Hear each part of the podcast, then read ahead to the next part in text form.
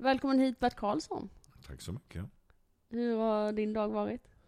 Ja, idag har det inte varit så bra i och med att jag är lite förkyld som det hörs. Ja du, det trodde jag inte om dig. Nej, jo men jag får någon förkylning då och då, men det brukar gå över på ett par dagar. Har du någon sån där dunderkur då eller? Nej, det finns inga dunderkurer. Det där är ju bara skitsnack. Alltså, jag hörde på Dr. Mikael som jag litar på på TV4. Och han säger att det där är bara trams med ingefära och allt möjligt man håller på med. Jag tog lite honung, eh, honungsvatten och det lättade lite i halsen i alla fall. Det vet jag att det gör effekt, men alltså inte på själva förkylningen. Vad gör du då? Vilar?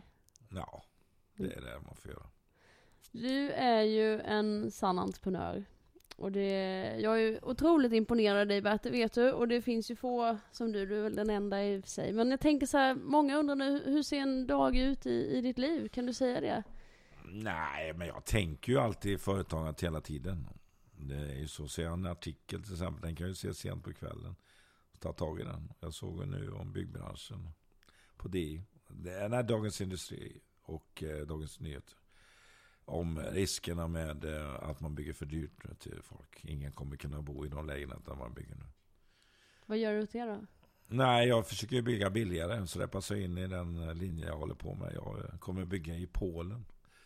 Eh, husen och frakta dem hit i paket, precis som Ikea. Och sen sätta upp dem. Eh, Polen ligger på index 66 och Sverige ligger på 176. Så att jag menar, Sverige är världens dyraste. Och det är många faktorer naturligtvis. Men eh, en av de största faktorerna är ju något som politikerna kan åtgärda. Det är byråkratin. Den kostar 20 procent. Mm. Och det måste göras någonting åt. Mm. Du är ju en av de tolv männen Bert i Blå kokboken. Och jag är ju hemma hos dig nu för, för andra gången för, på inte så länge. Senast lagade vi mat tillsammans, en sån här mustig fläskfilégryta med massa svamp. Mm. Är det paradreceptet? Ja, jag håller ju på nu med matfabrik och bygger upp den stort. Vi Just har det. ju ett eh, helt nytt koncept, matkoncept. Jag har ju haft en matfabrik för mina flyktingförläggningar. Men nu har vi lagt om det, så nu går vi ut på den vanliga marknaden. Skolor och... Vad är det för mat då? Ja, den är fantastisk. Alltså, vi har stora kedjor på gång nu som eh, tycker det är otroligt det de har fått provet på. Så jag har riktigt stora grejer på gång nu. Men hur ofta står du vid spisen? Jag står inte vid spis. Jag bara ser till att det är bra folk som håller på med det. Jag har anlitat de bästa. Och en av killarna som jag har provsmakat våra mat är ju Edvard Blom. Han Just var, det. Han var nöjd.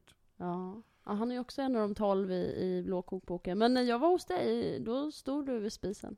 Ja, jag stod lite grann alltså. Jag hjälper till ibland alltså. Jag, jag plockar ju med svampen, det måste jag erkänna. Jag har plockat väldigt mycket svamp i år. Ja, du är ju en riktig svampkung.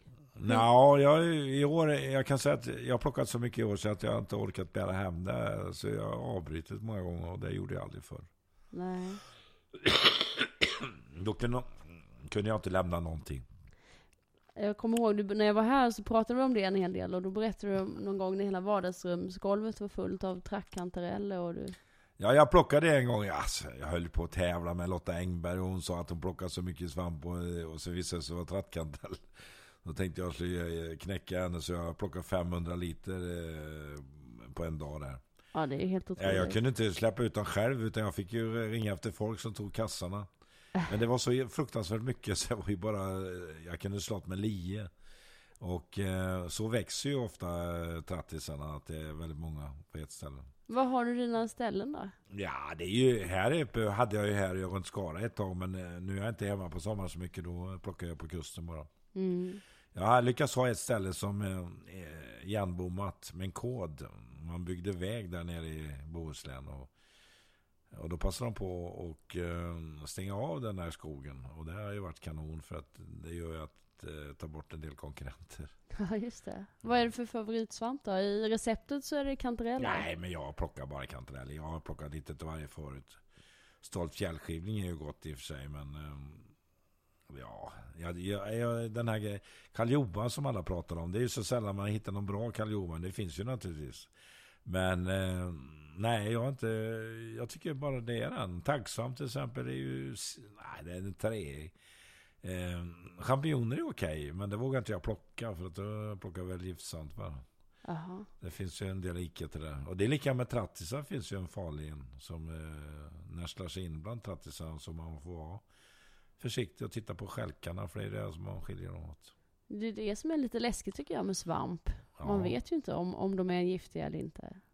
Ja, det är inte så många som är giftiga och farliga egentligen. Så att det är så eh, farligt borde det inte vara. Men det är ju en del som, som går ut och inte kan någonting. Mm. Men det- liten svampkung är du väl ändå Bert? Du har ju gett ut ett par böcker om svamp och... Ja, jag plockade ju då 300-400 liter på, eh, per år. Jag var uppe i Värmlandsskogarna och plockade. Och, är det ja, det- bäst där? Ja, det är outstanding. Vi hade med tv-team och ett radioteam upp. Och då, de slutade med att sända. För att det var så mycket svamp? Ja, de började plocka istället. Ja, ja, ja. Ja, vad häftigt. Men du, om vi ska vara lite allvarliga och eh, vi är ju här för att prata om, om cancer. Men Bert, om vi ska vara lite allvarliga, vi är ju här för att prata om, om cancer. Du opererades ju för, ja det är ju snart tio år sedan. För Det är mer än tio år sedan. är det mer än tio 12 år år sedan? Mot eh, prostatacancer. Ja, dessutom upptäckte jag den egentligen fem år ytterligare tidigare. Just det. Berätta om det Bert, för jag tänkte att vi skulle backa bandet just till när du började upptäcka dina höga PCA-värden och sådär. Nej, det var ju att jag kissade väldigt ofta och väldigt lite. Och eh, då köpte jag någon dundermedicin eh, på apoteket. Vad var det för något? Eh, Jag kommer inte ihåg vad det var. Det var någonting så. Det blev något bättre, men det var ju inte tillräckligt bra. Eh, till slut så insåg jag att det var något annat och då gick jag till läkaren och han eh, gjorde en undersökning. Men eh, det värsta utav alltihopa det var ju att han hade gjort en mätning på eh, PSA. Och det var ju 6,7. Mm. Och det sa han aldrig till mig. Utan han kände, st- stack upp fingrarna i bakåt, kände om det var hår, eh, något hårt.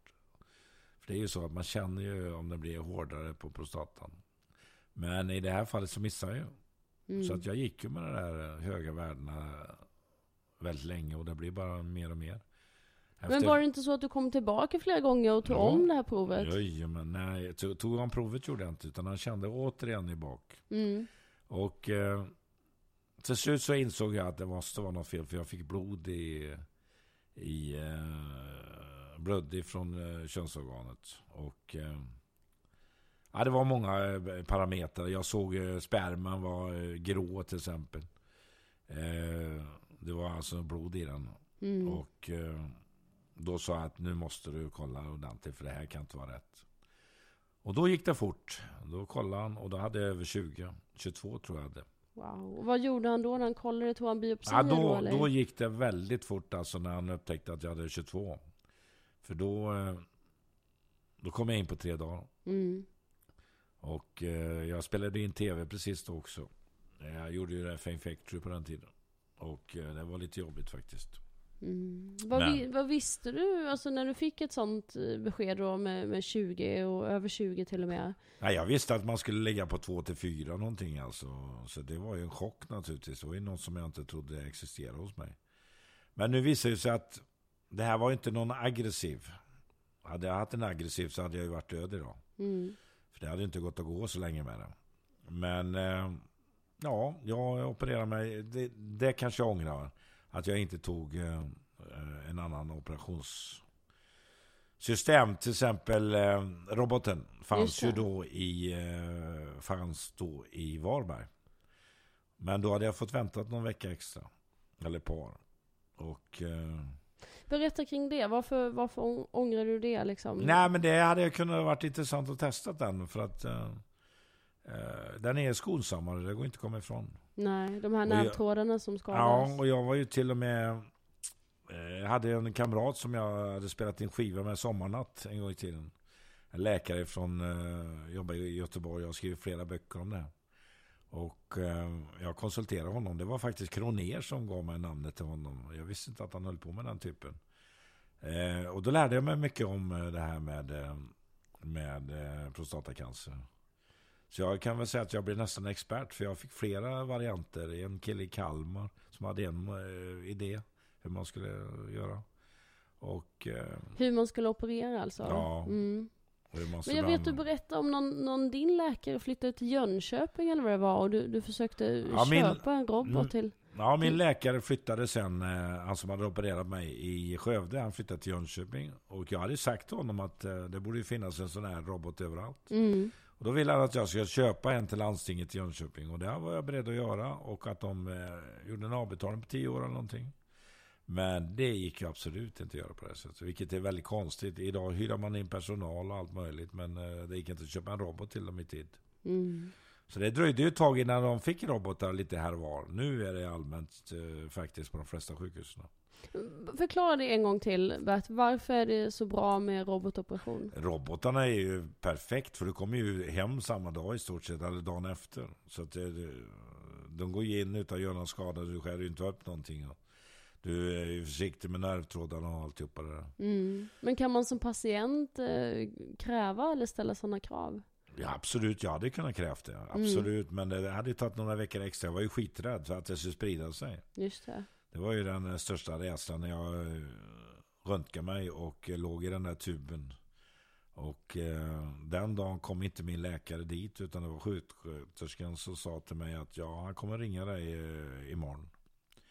Men han ringde samma dag och då tänkte jag att det var kört. Men då ville han bara berätta snabbt att det var ingen spridning. Det är mm. det man är rädd för. Jag menar, prostatacancern i sig självt, är den bara till prostatan så är den inte så farlig.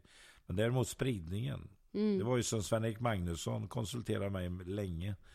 Och han hade förmodligen levt idag om han hade lyssnat på vad jag sa. Mm. Jag sa till henne att operera omedelbart. Men det var någon läkare som sa att han skulle gå på hormoner. Och det kan man göra i väldigt lång tid. Jag har en som har gått ja, som har haft 2000 i PSA och klarat sig i 20 år. Så att det beror ju på vilken form av cancer du har fått. Mm. Men han gick ju på, fördröjde det här och det är det här erektionen man är skiträdd alltså. Mm. För jag säger alltid att stånd i himlen är inget alternativ. Då är det bättre bara att köra. Mm. Även om det förorsakar impotens. Men om vi backar bandet där Bert. Eh, den här, du berättade när du i tuben och får det här beskedet. Vad, vad tänker du kring en sån grej? Hade du dödsångest eller vad, ja, hur var tanken? Jag kan säga att det samtalet var inte långt. Och innan jag fick reda på det så kanske det tog en halv sekund. Nej, inte halv sekund, men några sekunder. Mm. Och innan, det, innan jag fick det beskedet så tänkte jag ju det värsta naturligtvis. Nu tänkte jag, nu är det kört. När min fru kom och ropade, de var ingen från sjukhuset där, läkaren. Han ville säga en sak. Då var jag helt säker på att eh, det var kört. Har du haft det förut i livet någon gång? Uh, tänker dödsångest och sådär? Nej, dödsångest kan jag inte säga att men det är klart att uh, man blir rädd och liten. Mm. Så är det ju. Mm. Och därför så propagerar jag ju för det här nu så fruktansvärt mycket. Jag har delat upp marknaden med Jörn Donner, för han råkar ut för samma grej. Och han eh, informerar så mycket han orkar för Finland och jag för Sverige. Mm. Jag jag säger testa en gång för mycket istället för en gång för lite.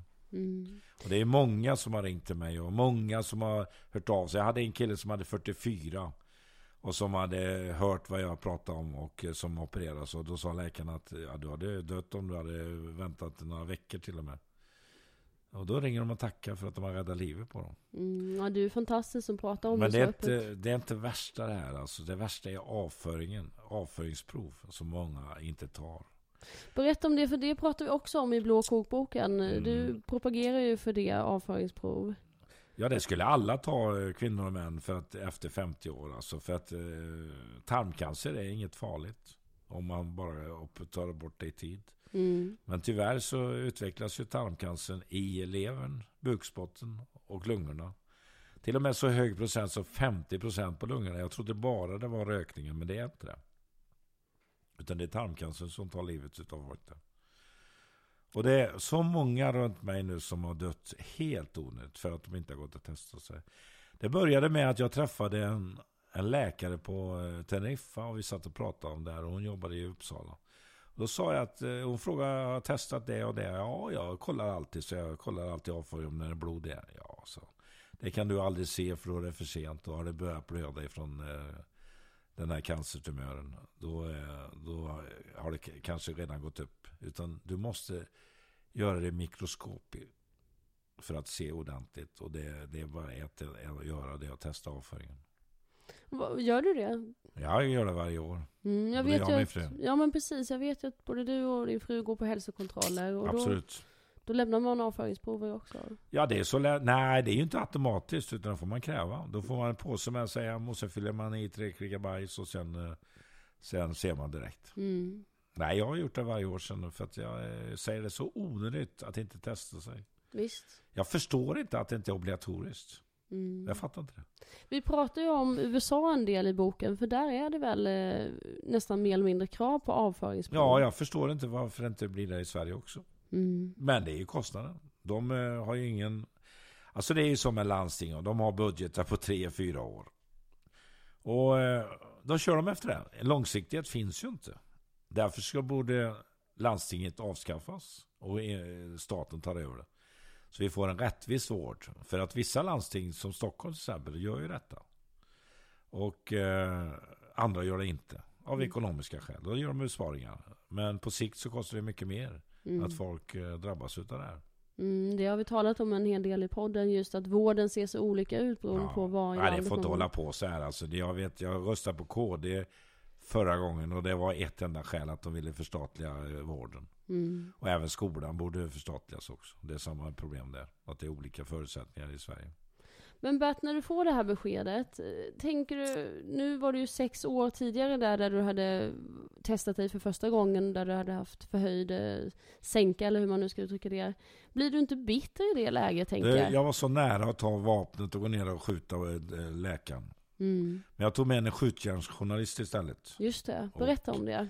Ja, jag tog med en ner och pekade ut läkaren. Han förlåter mig inte än idag. Han vill inte ta ansvar naturligtvis som vanligt. Det är ingen som vill ta ansvar. om det- Vad sa han då? Nej, han var, ja, jag stod där och bara eh, låtsas om så att det inte var någonting. Eh, Jag måste ju säga att han var ju bra när det väl konstaterades att jag hade för höga värden. Och att han, då gjorde han ett bra, eh, en bra insats. Men eh, innan var jag ju så bitter på när han hade missat det här i sex år. Alltså det får inte gå sig till så helt enkelt. Och vad tänker du kring det? Vad, jag Nej, tänker men jag tänker ju alla andra som drabbas och inte klarar sig. Mm, De, det är ju, sjukvården tar ju livet av folk på det sättet att de nonchalerar det här. Och alla de här stafettläkarna som eh, folk har och inte följer folk. mm, Det är fruktansvärt. Alltså, det är så många som dör helt i onödan. Jag tror det var 2000 som eh, man konstaterade från Sahlgrenska som dog helt i onödan mm. om året. Jag vet när du, du berättade om det i eh, kokboken att du bedömdes ha 30% chans att överleva helt enkelt när du fick beskedet. Ja, visst. Det är ganska tufft. Ja, det var tufft. Alltså, då det var ju då jag sålde skivbolaget också. Mm. Jag bestämde mig nu för att vara slut med det här.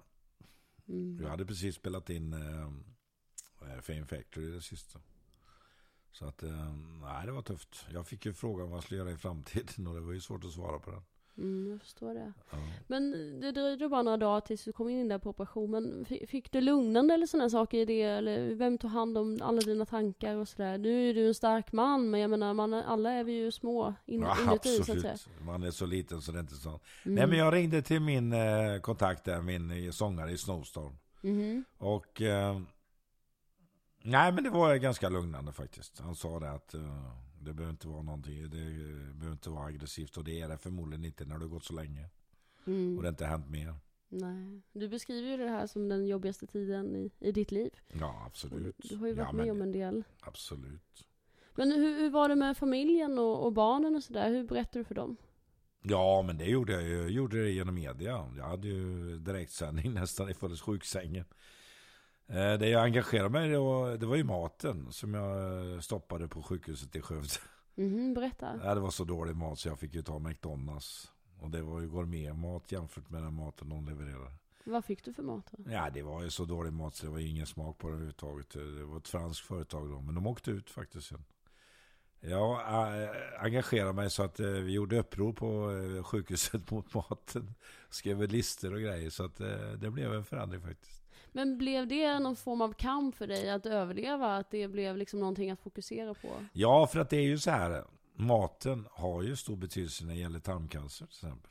Mm. Där är ju maten helt avgörande. Det är ingen som kan förklara varför Japan inte har några eh, sjukdomar i den här Mm. klassen. Det är ju för att man äter på annorlunda sätt. Och det gäller ju prostatacancer framförallt. Där är ju, det är ju noll i Japan. Mm. Så det har ju med maten att göra alltihopa. Men jag tänker när du var det i din kamp, att, eh, vad fick dig att, att kämpa vidare? Att nu ska du banne mig överleva och klara det här. Och vad var det som... Nej men jag jobbar ju för uh, antirökning också. Jag skäller ut alla som rökar och säger har inte du med att göra? Det har jag visst. Jag får betala din jävla sjukvård. Ja. Alltså det är, folk är ju så dumma i huvudet så det är inte sant. De tror att det inte går på det allmänna. Det gör det ju. Men blev det din kamp? Ja absolut. Jag är, med, jag är förbannad på folk hela tiden. Och är, när jag är ute och håller föredrag som jag är ganska ofta. Jag är ute ja, tre gånger i månaden nu. Förut var det tre gånger i veckan. Nu hinner jag inte det, men eh, då tar jag upp det här hela tiden. Mm. Och när folk räcker upp hand så är det ju ganska många som har gått till och gjort eh, prostatatesten. Men inte tarmcancer. Det är kanske en på hundra. Avföringsprov alltså? Ja. Mm. Men du krävde skadestånd sen av Socialstyrelsen? Ja, men det var ju inte något att tänka på att man får. Nej, men bara för att markera? Ja, det, det får inte gå till så här att man tar livet av folk alltså på det här sättet. Och sen inget ansvar. Mm. Varför tror du just det här med prostatacancer, för det pratar vi mycket om. Varför är det så med, med män att man inte går och testar sig? Det är ståndet, om... erektionen. Ja, du tror att det är det? Ja, det är machogrejen. Som man vågar inte prata om det ens en gång. Det finns ju fler av de här som har opererat sig nu med, med, eh, med eh, roboten. Och de vill inte ens eh, gå ut och säga det. Mm. Och jag blir sur på dem faktiskt. Jag har flera stycken kändisar som jag har hjälpt eh, faktiskt att eh, ta tag i det här. Men eh, nej, de vågar inte. Mm. Och det är så tråkigt. För det är många fler än du tror. Men det här machokulturen och ja, erektion och jag menar robotoperationer, det är ju en, en skonsammare variant och jag tänker att det behöver inte vara erektionsproblem i, i med det, bara för att man är opererad för prostata. No, men alltså det är den som säger att det funkar efter en operation, han ljuger ju. Jag menar, du får ju inte någon utlösning och så vidare. Det är möjligtvis att du kan köra in en eh, pinne, men något annat är det ju inte. Det finns ju så mycket annat att göra. Vad gör man då? Ja, man kan göra som tjejerna gör med varandra. men jag tänker, det finns ju tabletter. Ja, men det hjälper inte. Det är skitsnack. Allt är det snack. Är det så? Ja.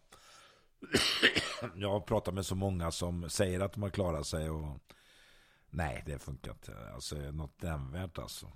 Käkar du tabletter? Nej, det går. Det är ingen mening med. Det gör ingenting. Det är bara små grejer. Men om vi pratar kring den grejen, vad, vad, tänker du att det har... Man måste avdramatisera. Jag brukar säga, har man inte knullat, man är 55-60 år, då kan man lika gärna avstå det i fortsättningen också. Ja, så kan man ju också ja, tänka. det är bättre att leva. Fast man kan göra på andra sätt som du ja, säger. Ja, absolut. Alltså det där, närheten är väl lika viktig som själva samlaget. Mm. Om man, om man säger andra besvär, alltså kisseriet och sådär. Nej, men det har inte jag haft några problem med faktiskt. Det måste jag säga. Mm. Att jag inte har normalt eh, kissar och kan hålla med dig. Det har jag inte. Men det, det är marginellt så det är inget som är problem. Mm. I övrigt då, cancern, hur, hur har det påverkat dig tycker du? Nej, det gjorde det till att börja med. Men sen är jag ju mer medveten om det. Alltså, för mig eh, vill jag varna andra. Mm. Men har du ändrat ditt sätt att, att vara, att leva? Nej, det har jag inte gjort. Nej. Inte ett skit. Det är ju så det blir. Efter ett tag så ändrar man sig. Ja, det var nog inte så farligt. Där. Men eh, jag kan ju inte påverka eh, framtiden på det sättet. Eh, ja, det kan jag ju genom att äta det till exempel. Jag försöker äta mycket fisk och sånt. Ja, du är ju inne på det med maten och tarmcancer och sådär. Jag menar, jag vet ju tidigare var du ju en, en känd sem, selmel, hur säger man, semlekung säger man nog. Nej men du åt mycket, mycket sådana där saker och det gör du ju inte Det gör jag. Jag gör det men inte lika. Jag tänker efter mycket mer. Och eh, det är därför jag startar matfabriken nu, Kinnevikens mat här nu, för att eh, se till att göra bättre mat. Mm. Jag har inte gått ner på priserna utan jag har hållit kvaliteten istället på dem jag ska leverera till. Det måste bli en förändring alltså, för de här upphandlingarna som görs, det är ju bara, leder ju bara till fusk. Mm. Det håller inte längre att hålla på så här, alltså det är skitmat hela tiden. Och ingen kontrollerar någonting. Ja, det känns ju som det är mycket pengar som styr hela tiden. Det är pengarna som styr alltihopa. Mm. Och det, det här är resultatet. Ju billigare du kan få mat, ju sämre är det. Det är som, jag tittar på en eh, korvfabrik nu. Som gör riktiga korvar. Eh, och jämfört med de då som finns billiga alternativ här. Alltså det är ju bara skit i dem. Mm. Ju billigare det är så då ska man vara väldigt misstänksam. Är du det själv? Absolut, jag köper aldrig något sånt där billigt. Utan jag köper det jag vet är riktiga varor. Mm.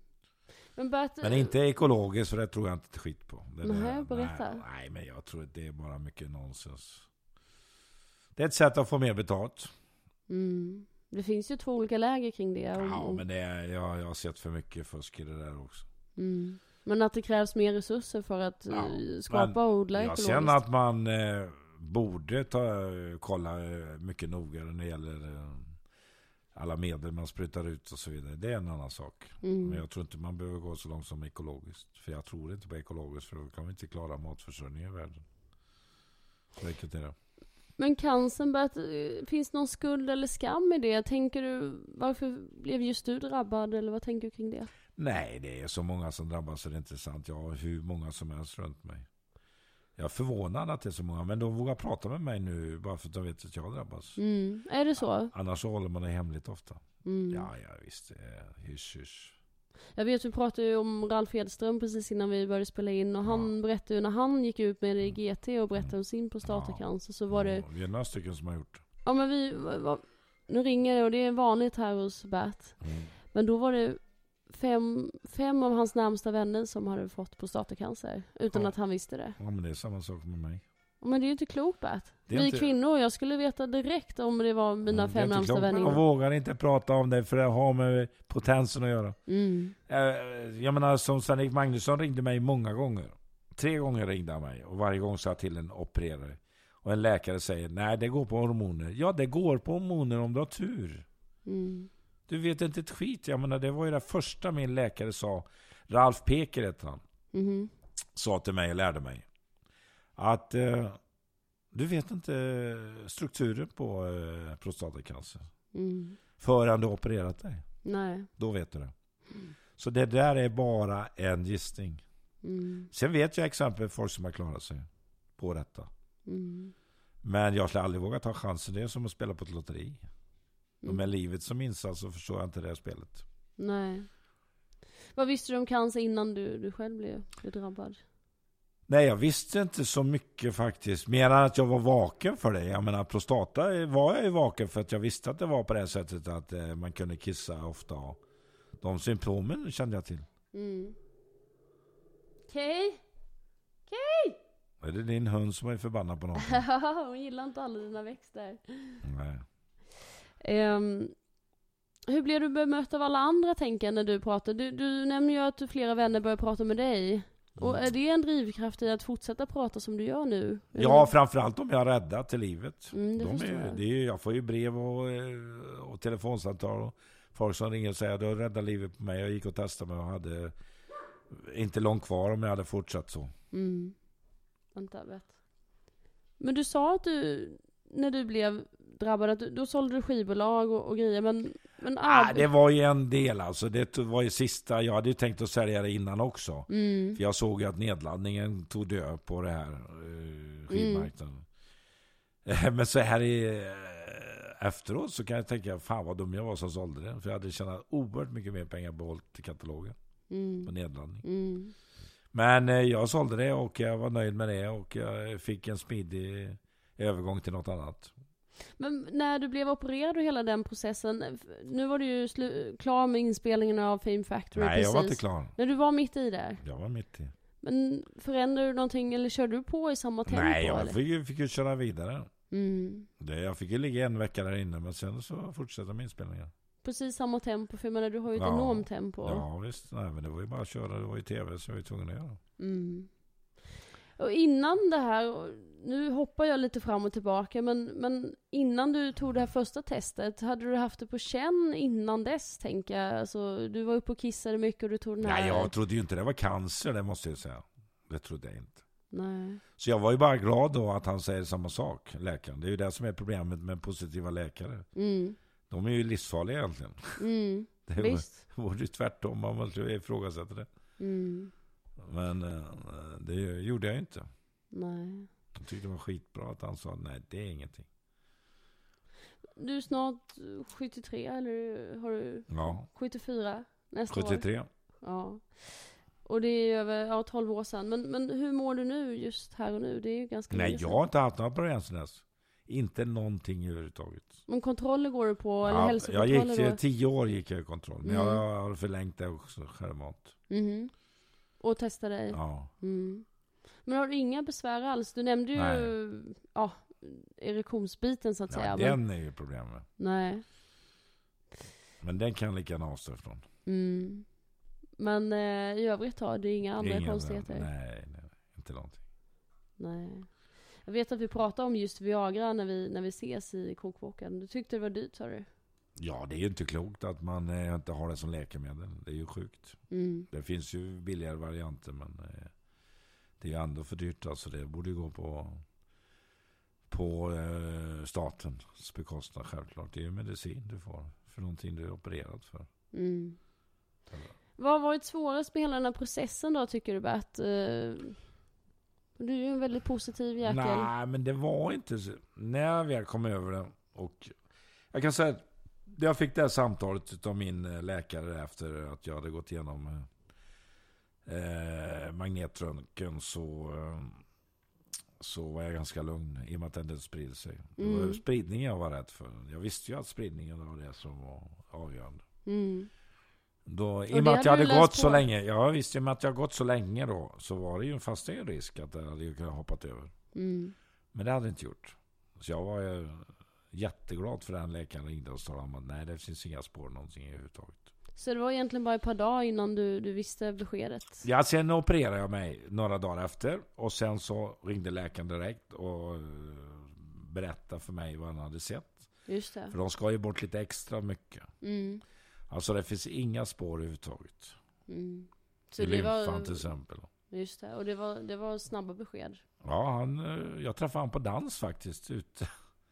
Och han kom fram till mig och sa ja, det är jag som har varit eh, en av de som opererade dig. Och jag vill bara säga till dig att eh, det var absolut ingenting. Ja, det är ju ett fantastiskt sätt att leverera ett Ja, besked. ja, det var det. Men, eh, ja, det Ja. kan inte tillhöra vanligheten. Nej, det var det inte, absolut inte. Nej. Dansade du lite extra den kvällen? Ja, det var häftigt. Mm. Men vad tar du med dig mer från, från cancer? Nu frågar jag vad som var svårast, men vad har varit liksom positivt med att, att få? Det finns väl kanske inget så? Ja, men- positivt var ju att man blir mer vaken för allting. Jag testade precis allt. mm. Och det gjorde du aldrig innan? Nej, absolut inte. Jag har testat eh, bruna fläckar på ryggen och Mm. allt. Mm. Rubbet. Mm. Och det är de här hälsokontrollerna som du kör? Ja, men jag kör extra. Mm. Absolut. Och vad tänker du kring sådana saker? Har det påverkat dig eller förändrat ditt sätt att vara just vara vaksam för solen eller vara mat? Ja, jag är inte mycket för solen ändå i och för sig. Men eh, självklart tänker man på det. Mm. Jag är ju så många som har fått den typen av solsjukdomen. Och eh, då tänker jag att det var jäkligt bra att jag inte solade Mm. så mycket som de gör. Mm. Än- Ändå vet jag att du är mycket på varmare breddgrader. Ja, men nej, jag ligger ju inte i solen eh, timmar. eh, Nej. timmar. Nej. Och det är egentligen din, din generation mycket som, som har gjort det. Ja, herregud. Och det är det här med eh, konstgjorda solen. Mm. Inte något heller. Nej. Vad tänker du framåt då Bert? Menar, du ser ju pigg och, och kry ut. Ja, absolut. Jag måste säga att det enda felet är mina knän. Mhm. Jag hade ju kunnat operera det, men jag vill inte göra det för jag spelar tennis fortfarande. Och opererar man knän så blir man eh, svår i sidled. Mm, ja, du har ju idrottat en massa. Ja, som ung idrottade jag jättemycket. Jag spelade både ishockey och fotboll. På relativt hög nivå. Mm. Så att... Eh, Men ja. tennis är du? Är Ja, du- tennis fortsätter. Det kan jag inga problem med. Nej. Och men svampplockningen och sådär vet jag har avtagit lite för att du, du har ont i, i knäna och sådär. Nej, men det är inte så farligt faktiskt. Alltså, som eh, man skulle kunna tro. Nej, men... Eh, nej, jag tycker att det går ganska bra. Jag tvingar mig i alla fall att gå ut bara för att jag motionens skull. Mm. Men funderar du någonting idag, tänker jag så här många år senare, över din cancer? Nu Nej. sitter vi ju här och pratar om det, Nej. men jag tänker... Jag gör inte det faktiskt. För en del menar ju att de alltid har cancer i huvudet, om man säger. Nej, det tog slut eh, efter några år. Mm. Du tänker aldrig på det? Nej, det gör jag faktiskt inte för att eh, jag har så koll på alltihopa. Mm. Både jag och min fru testar oss på allt. Och vad ska vi göra då, ty- tänker du? Jag menar, prostatacancer är ändå Sveriges Testa vanligaste... bara. Testa. Testa tidigt. Mm. 50 år, börja där. Sen kör vartannat, vart tredje år. Fast du vet ju själv och flera av dina vänner som inte gör det. Vad, vad ska vi göra åt det? Nej, jag förstår inte detta. Jag brukar skälla ut dem ute på mina föreläsningar. Jag säger att ni borde fan inte få lämna lokalen här för ni går till doktorn direkt. Mm. Och jag menar själva PCA-provet, det går ju snabbt. Ja, herregud, det tar 10 sekunder. Mm. Så det är ju ingenting. Nej. Så det är ju så dumt. Alltså, det finns ju inte. Alltså, det sjukaste är ju att inte politikerna undrar om inte några politiker råkar ut för det här.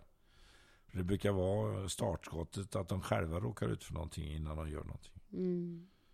Jag förstår inte ekonomin är det bara. Att man inte inser att det här är mycket dyrare. Att låta folk bli sjuka och sen behandla dem. Mm. Men jag menar det du gör nu och pratar om det, du medverkar i Blå kokboken och så här, det är ju en eh, otroligt stor insats för att fler kommer att testa sig. Det vet vi ju, så är det ju. Men samtidigt så, ja, det borde ju vara så många fler. Ja, det borde vara. Alltså det, man når ju inte så många ändå. Även om jag är ute och pratar för 200-300 åt gången så når man inte. Men det är, det är en del som har tagit till sig det där och gjort det. Mm. Men det är inte ens Sven-Erik Magnusson lyssnade. Jag pratade med en son efter begravningen här. Och han är, höll med mig. Alltså att Mm. läkaren gjorde att han eh, trodde på hormonbehandling. Jag vet du nämnde, när vi pratade senast om det, vad heter han, Kurt Olsson, Lasse? Ja, Lasse Brande. Men, han ville ju inte testa sig överhuvudtaget. Nej. Han hade ju alla symptom som fanns. Jag hade en annan kille också som, eh, som var i den där sfären där nere. Med den röda kjolen, jag kommer inte ihåg vad han hette. Mm. Mm. Ehm, han eh, kom ju till mig i Grebbestad och började prata. Då förstod jag att han hade någon form av tendens. att han eh, kände att han hade något på gång. Mm. Och det hade han ju. Det var inte lång tid det dog, han dog efter det. Nej. Vad tänker du kring det här med att vi kvinnor blir, blir kallade? Ja, det är ju perfekt. Ja men ni män då? Ja, men jag säger det, så jag förstår inte den där uppdelningen. Jag fattar inte det här, så jag tänkt. Jag förstår inte. Det är ju män som ofta bestämmer. Mm. Det är, det är en eh, ekvation som inte går ihop för mig. Och det är samma, Jordanne var hos mig för, han skrev en bok nu också. Och då kom han ner till mig och pratade om det här. Och eh, han förstår inte det heller. Det är samma i Finland. Mhm. Samma problem. Berätta. Nej, men de är lika nonchalanta inför det här också. Mm. Och då är det ändå Sveriges vanligaste cancersjukdom? Ja, ja, det är helt ofattbart. Helt ofattbart. Jag säger de maktfakt, eh, maktfaktorerna som styr det här, de, förstår inte jag helt. För det är inte ekonomiskt försvarbart ens en gång. Mm. Mänskligt är det ju självklart att man ska testa sig. Man kan rädda liv. Mm. Nu har ju du sagt flera gånger att uh, uppmanat alla som lyssnar att testa sig. Men om, om, jag brukar alltid avsluta ändå Bert med vad du skulle vilja skicka med till den som precis har fått beskedet cancer just. Då är det ju kanske för sent att testa sig om man säger. Nej, men cancer behöver inte betyda eh, att det är så farligt egentligen. Jag hör ju en del som råkar ut när är barn som råkar ut för blodcancer och så vidare. Ja, det låter ju dramatiskt men eh, ofta klarar man ju cancer idag i väldigt många former. Mm. Så är det ju. Har det innebörden av ordet förändrats, tänker du? Det tycker jag. Eh, idag så har det kommit ganska långt det här med forskning och så vidare. Så att, eh, det måste jag säga, det är inte lika dramatiskt som det var förr. Förr var ju cancer, ja då dö- dör man. Mm. Min morfar eh, dog i cancer tidigt. Vilken, vilken typ av cancer? Det vet inte jag för att det var så innan jag föddes. Mm. Han var fotbollsspelare i IFK Göteborg faktiskt och landslaget. Mm. Jag fick aldrig träffa honom. Nej. Men avslutningsvis då, Bert, vad skulle du vilja skicka med? Jag vill säga till alla politiker att nu får ni skärpa er. Nu får ni göra budgeterna på fler än tre år. För att gör ni de ekvationerna så ser ni att det lönar sig till och med att rädda liv. Det är ofattbart hur ni kan värdera liv på det här sättet som ni gör. Att det inte är värt så mycket utan ekonomin är viktigare än livet. Det är helt för mig främmande. Så jag, egentligen ska man anmäla eh, makthavarna för eh, med, eh, ja, dråp helt enkelt. För det är en form av dråp när man gör på det här sättet medvetet. Och det är Mm. bara ekonomisk styrning som gäller. Mm. Tillsätta mer pengar alltså?